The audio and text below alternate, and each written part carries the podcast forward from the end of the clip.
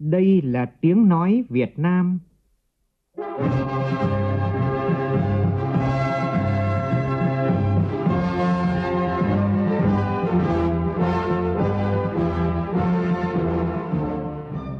là tiếng nói Việt Nam,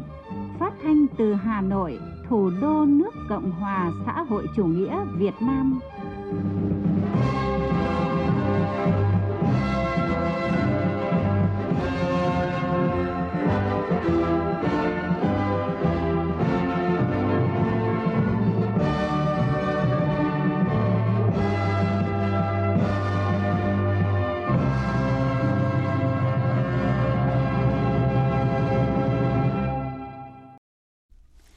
Chào quý vị và các bạn. Mời quý vị và các bạn nghe chương trình Thời sự sáng của Đài Tiếng nói Việt Nam. Hôm nay thứ tư, ngày 14 tháng 12 năm 2022, tức ngày 21 tháng 11 năm nhâm dần. Chương trình có những nội dung đáng chú ý sau.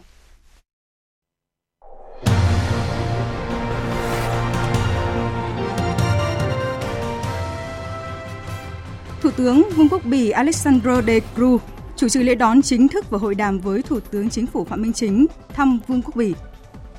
với khẩu hiệu hành động khát vọng đoàn kết bản lĩnh tiên phong sáng tạo. Đại hội đại biểu toàn quốc Đoàn Thanh niên Cộng sản Hồ Chí Minh nhiệm kỳ 2022-2027 bước vào ngày làm việc đầu tiên. Ngân hàng Nhà nước yêu cầu các ngân hàng thương mại phải báo cáo việc tăng giảm lãi suất. Đà Nẵng dành 50 tỷ đồng hỗ trợ lãi suất cho doanh nghiệp. Tuy nhiên, 4 năm qua, chưa có doanh nghiệp nào tiếp cận được nguồn vốn này. Trong phần tin thế giới, Liên minh châu Âu EU thông qua kế hoạch phục hồi của Hungary ở mức 5,8 tỷ đô euro. Cục Dự trữ Liên bang Mỹ dự kiến nâng lãi suất cơ bản thêm 0,5% trong nỗ lực đưa lạm phát về mục tiêu 2%. Đây sẽ là đợt tăng lãi suất thứ 7 trong năm nay ở Mỹ.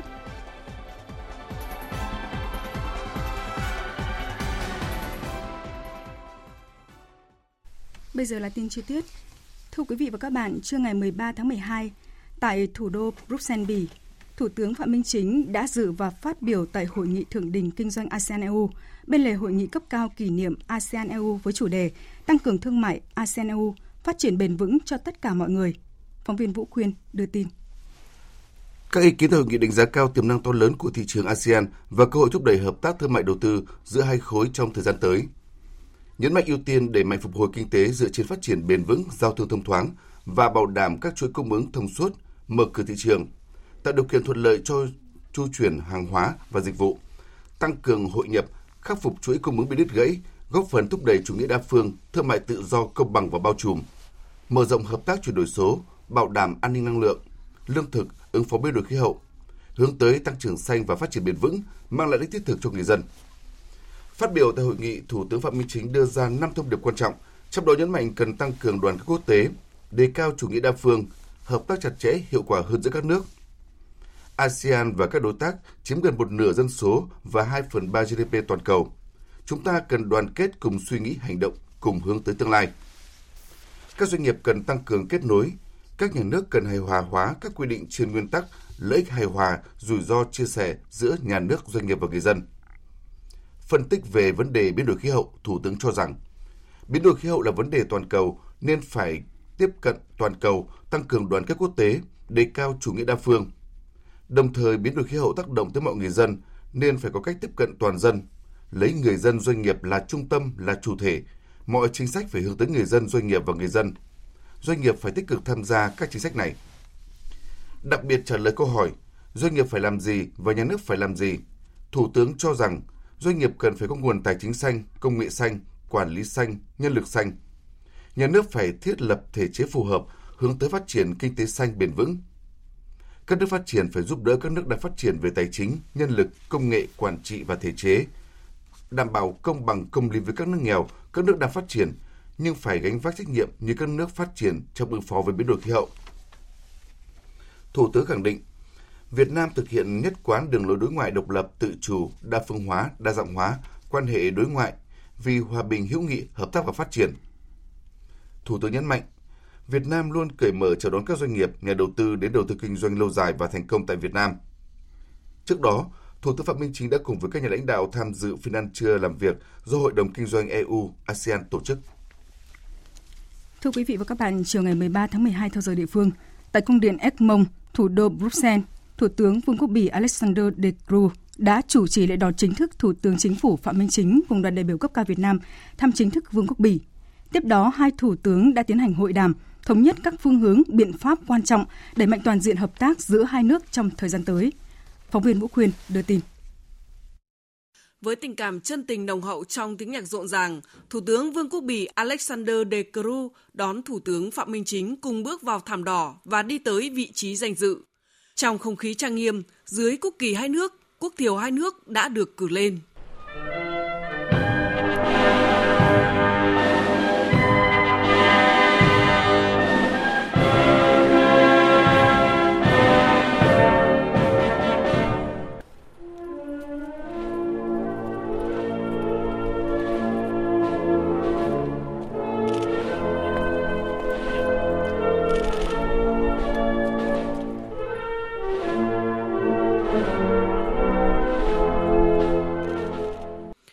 Ngay sau lễ đón chính thức, hai thủ tướng đã tiến hành hội đàm. Hai bên nhất trí tăng cường trao đổi đoàn các cấp, nhất là cấp cao, và tiếp tục triển khai hiệu quả các cơ chế hợp tác song phương. Nhân dịp này, Thủ tướng Chính phủ Phạm Minh Chính đã trân trọng mời Thủ tướng Alexander De Croo sang thăm Việt Nam trong năm 2023 nhân dịp 50 năm thiết lập quan hệ ngoại giao giữa hai nước và trân trọng truyền lời thăm hỏi của lãnh đạo cấp cao Việt Nam đến lãnh đạo cấp cao Bỉ.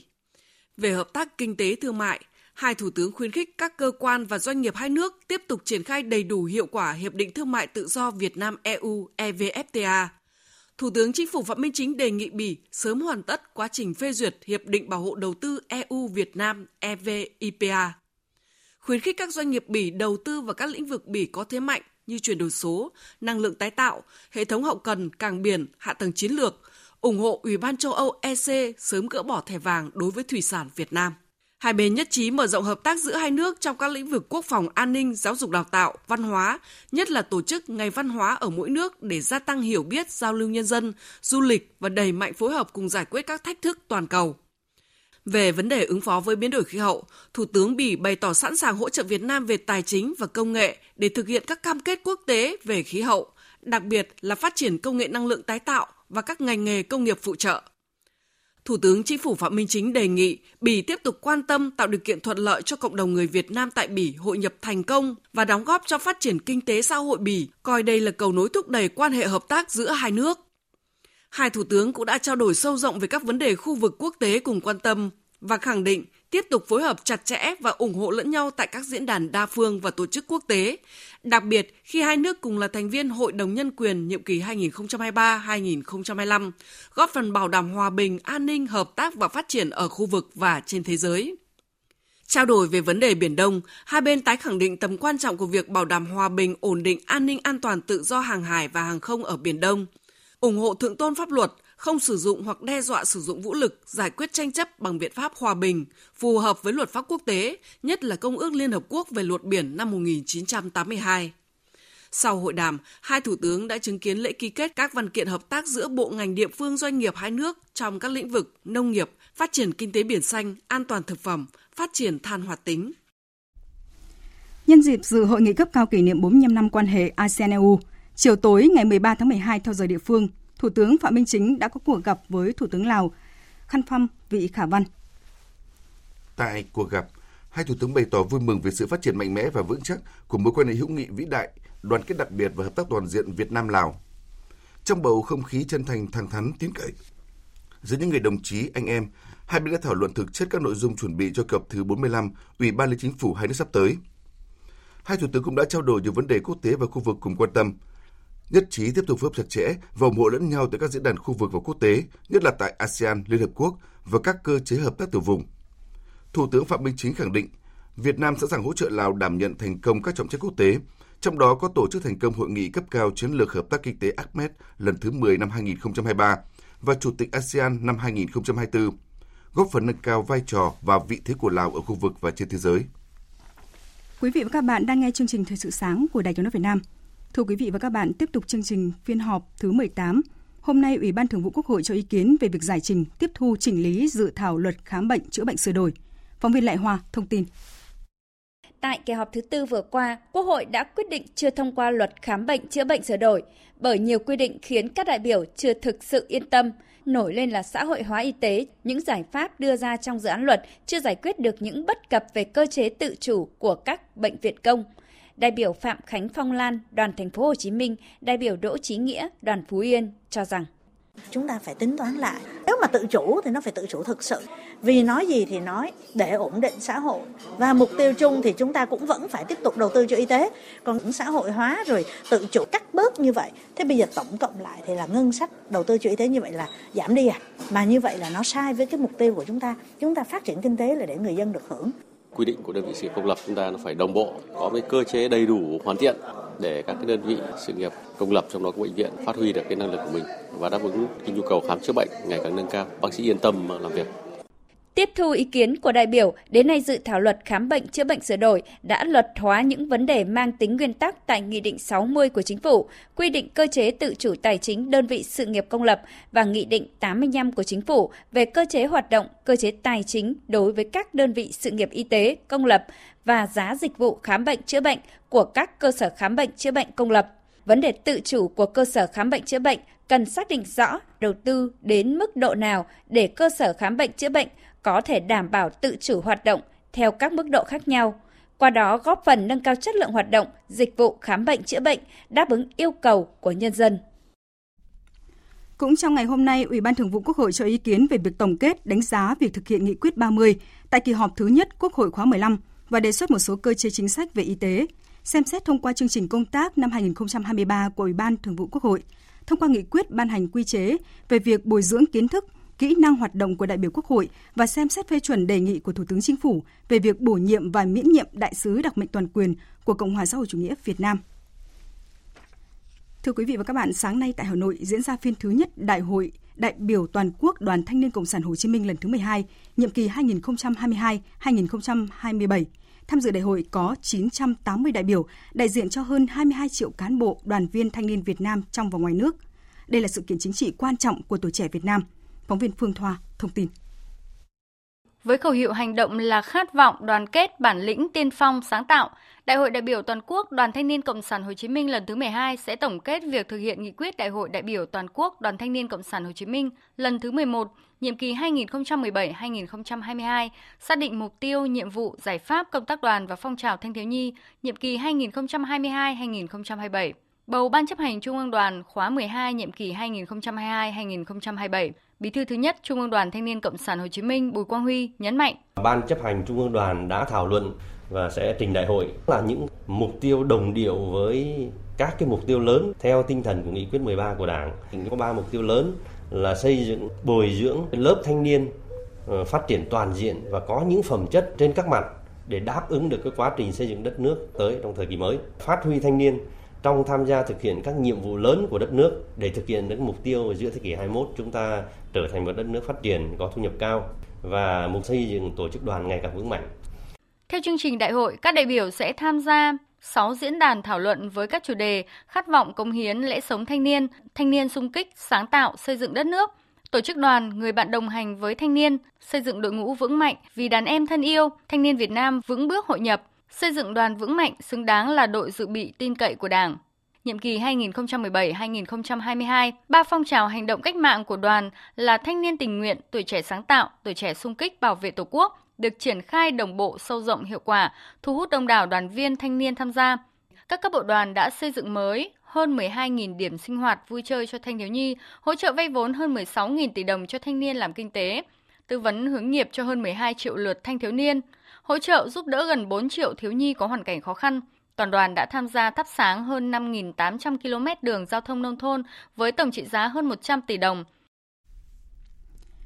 Theo thống kê mới nhất của Tổng cục Hải quan, tính chung 11 tháng, tổng kim ngạch xuất nhập khẩu đạt sấp xỉ 674 tỷ đô la Mỹ, trong đó cán cân thương mại đạt thặng dư lớn với con số xuất siêu là 10 tỷ 700 triệu đô la Mỹ. Với quy mô kim ngạch và tốc độ tăng trưởng vừa qua thì dự kiến kim ngạch xuất khẩu cả nước sẽ vượt mốc là 700 tỷ đô la Mỹ. Một thông tin đáng chú ý là với hơn 101 tỷ đô la Mỹ, Mỹ vừa trở thành thị trường xuất khẩu đầu tiên từ trước đến nay cán mốc là 100 tỷ đô la Mỹ một năm và tiếp tục giữ vững vị thế là thị trường xuất khẩu lớn nhất của Việt Nam. 11 tháng đầu năm, riêng thị trường Mỹ đã chiếm gần 30% kim ngạch xuất khẩu cả nước. Ngân hàng Nhà nước vừa yêu cầu các ngân hàng phải báo cáo lãi suất tiền gửi và cho vay của các giao dịch phát sinh mới trong kỳ báo cáo hàng tuần cho Ngân hàng Nhà nước. Ngân hàng Nhà nước cho biết mục đích là để phục vụ việc quản lý hoạt động ngân hàng và điều hành chính sách tiền tệ. Theo yêu cầu của Ngân hàng Nhà nước, các ngân hàng phải thực hiện báo cáo lãi suất định kỳ hàng tuần và phải gửi trước 11 giờ ngày thứ hai của tuần tiếp theo cho vụ chính sách tiền tệ thuộc Ngân hàng Nhà nước. Trường hợp ngân hàng có quyết định thay đổi về mức lãi suất trong kỳ báo cáo tuần thì phải gửi quyết định điều chỉnh lãi suất cho Ngân hàng Nhà nước. Thưa quý vị và các bạn, năm 2018, Hội đồng nhân dân thành phố Đà Nẵng ban hành nghị quyết về quy định chính sách hỗ trợ lãi suất đối với các tổ chức vay vốn để đầu tư cho các dự án phát triển kinh tế xã hội quan trọng trên địa bàn thành phố. Theo nghị quyết này, mỗi năm Đà Nẵng dành 50 tỷ đồng hỗ trợ lãi suất cho doanh nghiệp. Tuy nhiên, 4 năm qua, chưa doanh nghiệp nào tiếp cận được nguồn vốn này. Đây là vấn đề được đưa ra tại phiên thảo luận kỳ họp cuối năm của Hội đồng Nhân dân thành phố Đà Nẵng diễn ra hôm qua. Phóng viên Thanh Hà tại miền Trung thông tin. Về chính sách hỗ trợ lãi suất, theo nghị quyết 149 của Hội đồng Nhân dân thành phố Đà Nẵng, có hiệu lực từ ngày 1 tháng 8 năm 2018, bà Phan Tuyết Nhung, trưởng ban kinh tế ngân sách Hội đồng Nhân dân thành phố Đà Nẵng nêu ý kiến, mỗi năm thành phố bố trí 50 tỷ đồng, nhưng đến nay chưa một doanh nghiệp nào tiếp cận được nguồn vốn này. Hiện Ủy ban nhân dân thành phố trình tại kỳ họp này theo hướng sửa đổi nghị quyết theo thời gian hỗ trợ lãi suất. Thời gian hỗ trợ lãi suất là không quá 5 năm, mức hỗ trợ lãi suất không quá 3% mỗi năm, số tiền hỗ trợ lãi suất không quá 2 tỷ đồng mỗi dự án. Dự kiến bố trí 100 tỷ đồng mỗi năm cho việc hỗ trợ lãi suất. Theo bà Phan Tuyết Nhung, tờ trình dự thảo nghị quyết lần này mở rộng danh mục ngành nghề và đơn giản hóa các điều kiện thủ tục hồ sơ để doanh nghiệp tiếp cận. Tiếp tục nghiên cứu và lựa chọn ra những cái dự án mà trọng điểm, quan trọng, có tác động lan tỏa để xây dựng chính sách ưu tiên và hỗ trợ tập trung đảm bảo đủ cái sức hấp dẫn để doanh nghiệp tham gia và mang lại cái hiệu quả thiết thực cho doanh nghiệp cũng như là cho cái sự phát triển của thành phố. Ông Lương Nguyễn Minh Triết, Phó Bí thư Thường trực Thành ủy, Chủ tịch Hội đồng nhân thành phố Đà Nẵng khẳng định, nghị quyết 149 của Hội đồng nhân thành phố là nghị quyết rất riêng của thành phố Đà Nẵng, đã 4 năm triển khai nhưng chưa phát huy hiệu quả. Do đó cần làm rõ nguyên nhân vì số tiền ưu đãi quá ít hay thủ tục quá khó, chưa thực sự hấp dẫn, trong khi doanh nghiệp rất khó khăn nhưng vẫn chưa tiếp cận được nguồn vốn này. Ông Lương Nguyễn Minh Triết cho biết, nghị quyết sửa đổi sắp tới sẽ mở rộng đối tượng cho vay lên đến 38 ngành nghề lĩnh vực, lãi suất ưu đãi cũng cao hơn. Mở rộng hơn nữa, chọn ưu tiên hơn nữa để thực sự là có cái trọng tâm đột phá mà doanh nghiệp nhất là doanh nghiệp trên địa bàn thành phố thì thừa hưởng cái chính sách đặc thù từ cái nghị quyết này thì có cái nguồn lực thực sự là có cái hỗ trợ vươn dậy để mà phục hồi phát triển trong giai đoạn sắp đến.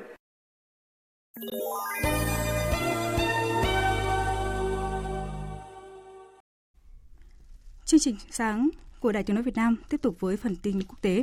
Về tình hình Nga-Ukraine, thư ký báo chí của Tổng thống Nga Dmitry Peskov cho biết, Nga không có ý định rút quân khỏi khu vực đang tiến hành chiến dịch quân sự đặc biệt khi phản hồi về yêu cầu của Ukraine. Phóng viên Đài tiếng nói Việt Nam thường trú tại Liên bang Nga, thông tin. Thư ký báo chí của Tổng thống Nga Dmitry Peskov tuyên bố, việc rút quân khỏi Ukraine trước cuối năm nay là điều không thể. Phía Ukraine cần tính đến những thực tế đã phát triển trong suốt thời gian qua. Những thực tế này là kết quả của đường lối chính sách mà giới lãnh đạo Ukraine và chế độ Ukraine hiện tại đã theo đuổi trong 15, thậm chí 20 năm qua. Và những thực tế này chỉ ra rằng các chủ thể mới đã xuất hiện ở Liên bang Nga và chúng xuất hiện do kết quả của các cuộc trưng cầu ý dân diễn ra ở các vùng lãnh thổ này. Ông Peskov nhấn mạnh rằng việc khôi phục cuộc sống hòa bình ở Donbass là ưu tiên tuyệt đối của chính quyền Nga. Ông nhấn mạnh rằng các nguồn tài chính lớn đang được gửi đến khu vực. Điều này được kiểm soát chặt chẽ bởi tất cả các bộ phận chịu trách nhiệm khôi phục Donbass.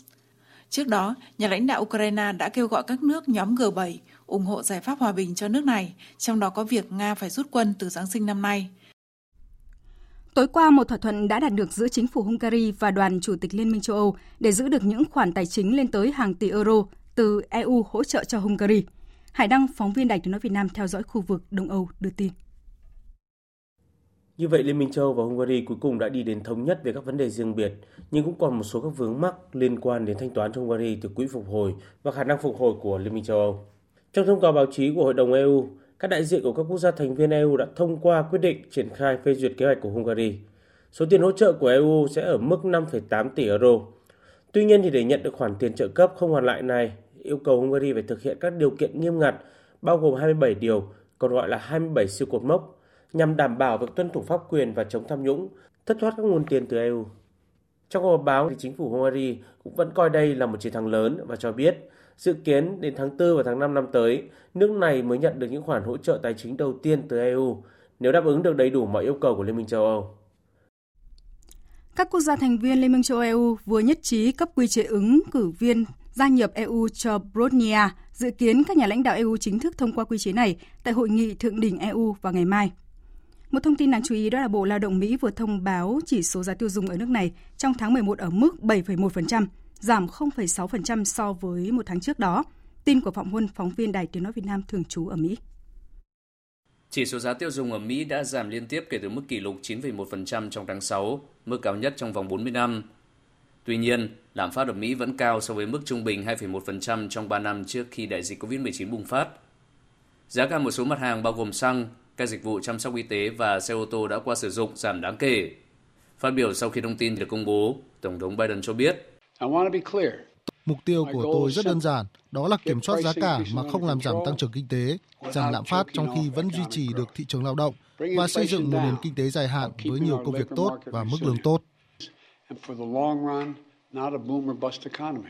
Thông tin về lạm phát ở Mỹ được công bố ngay trước phiên họp chính sách của Cục Dự trữ Liên bang Mỹ và cơ quan này dự kiến sẽ tiếp tục nâng lãi suất cơ bản thêm 0,5% trong nỗ lực đưa lạm phát về mục tiêu 2%. Đây sẽ là đợt tăng lãi suất thứ 7 trong năm nay ở Mỹ. Tiếp theo chương trình là thông tin về thể thao đáng chú ý.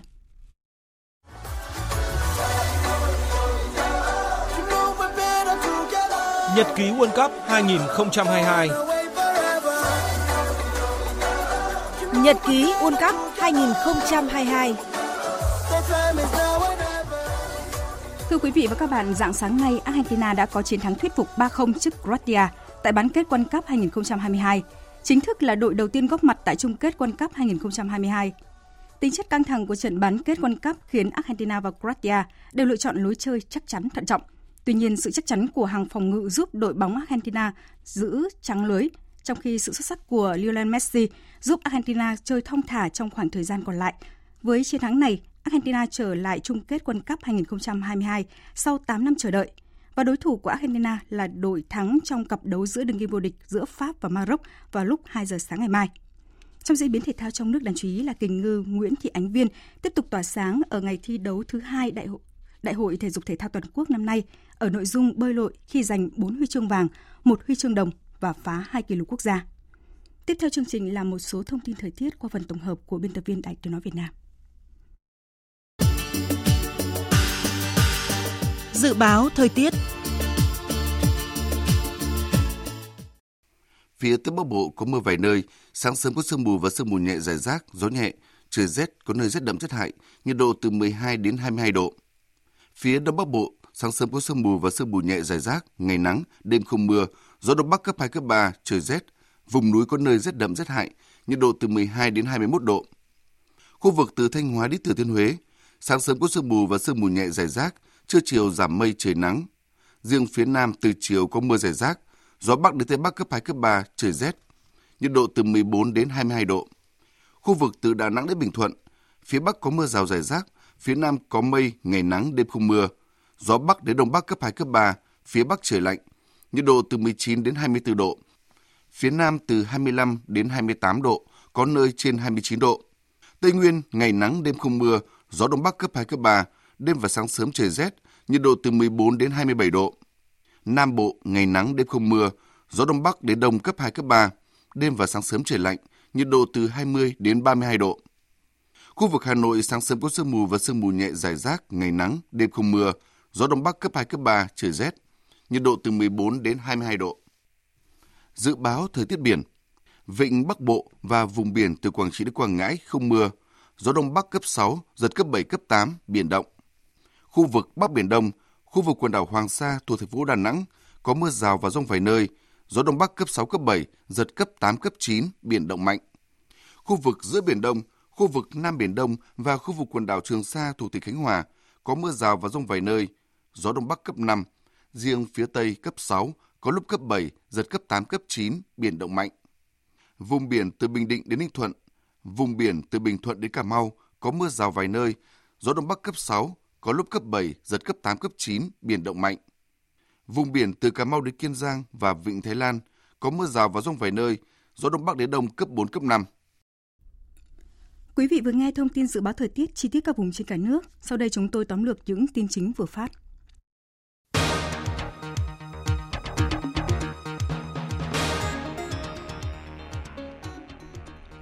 Thủ tướng Vương quốc Bỉ Alexandre De Croo đã chủ trì lễ đón chính thức Thủ tướng Chính phủ Phạm Minh Chính cùng đoàn đại biểu cấp cao Việt Nam thăm chính thức Vương quốc Bỉ. Sau lễ đón chính thức, hai thủ tướng tiến hành hội đàm. Hai nhà lãnh đạo nhất trí các phương hướng biện pháp lớn để đẩy mạnh toàn diện hợp tác giữa hai nước trong thời gian tới, nhất là làm sâu sắc hợp tác trong khuôn khổ đối tác chiến lược về nông nghiệp, đẩy mạnh hợp tác đầu tư, thương mại và trên các lĩnh vực tiềm năng khác giữa Việt Nam và Bỉ. Với khẩu hiệu hành động là khát vọng đoàn kết bản lĩnh tiên phong sáng tạo, Phiên thứ nhất Đại hội đại biểu toàn quốc Đoàn Thanh niên Cộng sản Hồ Chí Minh lần thứ 12, nhiệm kỳ 2022-2027 chính thức khai mạc hôm nay, tập trung vào ba mục tiêu lớn đó là xây dựng bồi dưỡng lớp thanh niên phát triển toàn diện và có phẩm chất trên các mặt để đáp ứng được quá trình xây dựng đất nước trong thời kỳ mới, phát huy thanh niên trong tham gia thực hiện các nhiệm vụ lớn của đất nước để thực hiện mục tiêu giữa thế kỷ 2021 xây dựng đất nước phát triển có thu nhập cao và tổ chức đoàn ngày càng vững mạnh. Liên minh châu Âu EU thông qua kế hoạch phục hồi của Hungary ở mức 5,8 tỷ euro. Dự kiến tháng 4 và tháng 5 tới, nước này mới nhận được những khoản hỗ trợ tài chính đầu tiên từ Liên minh châu Âu nếu đáp ứng được đầy đủ mọi yêu cầu của Liên minh châu EU. Cục Dự trữ Liên bang Mỹ dự kiến tiếp tục nâng lãi suất cơ bản thêm 0,5% trong nỗ lực đưa lạm phát về mục tiêu 2%. Đây sẽ là đợt tăng lãi suất thứ 7 trong năm nay ở Mỹ.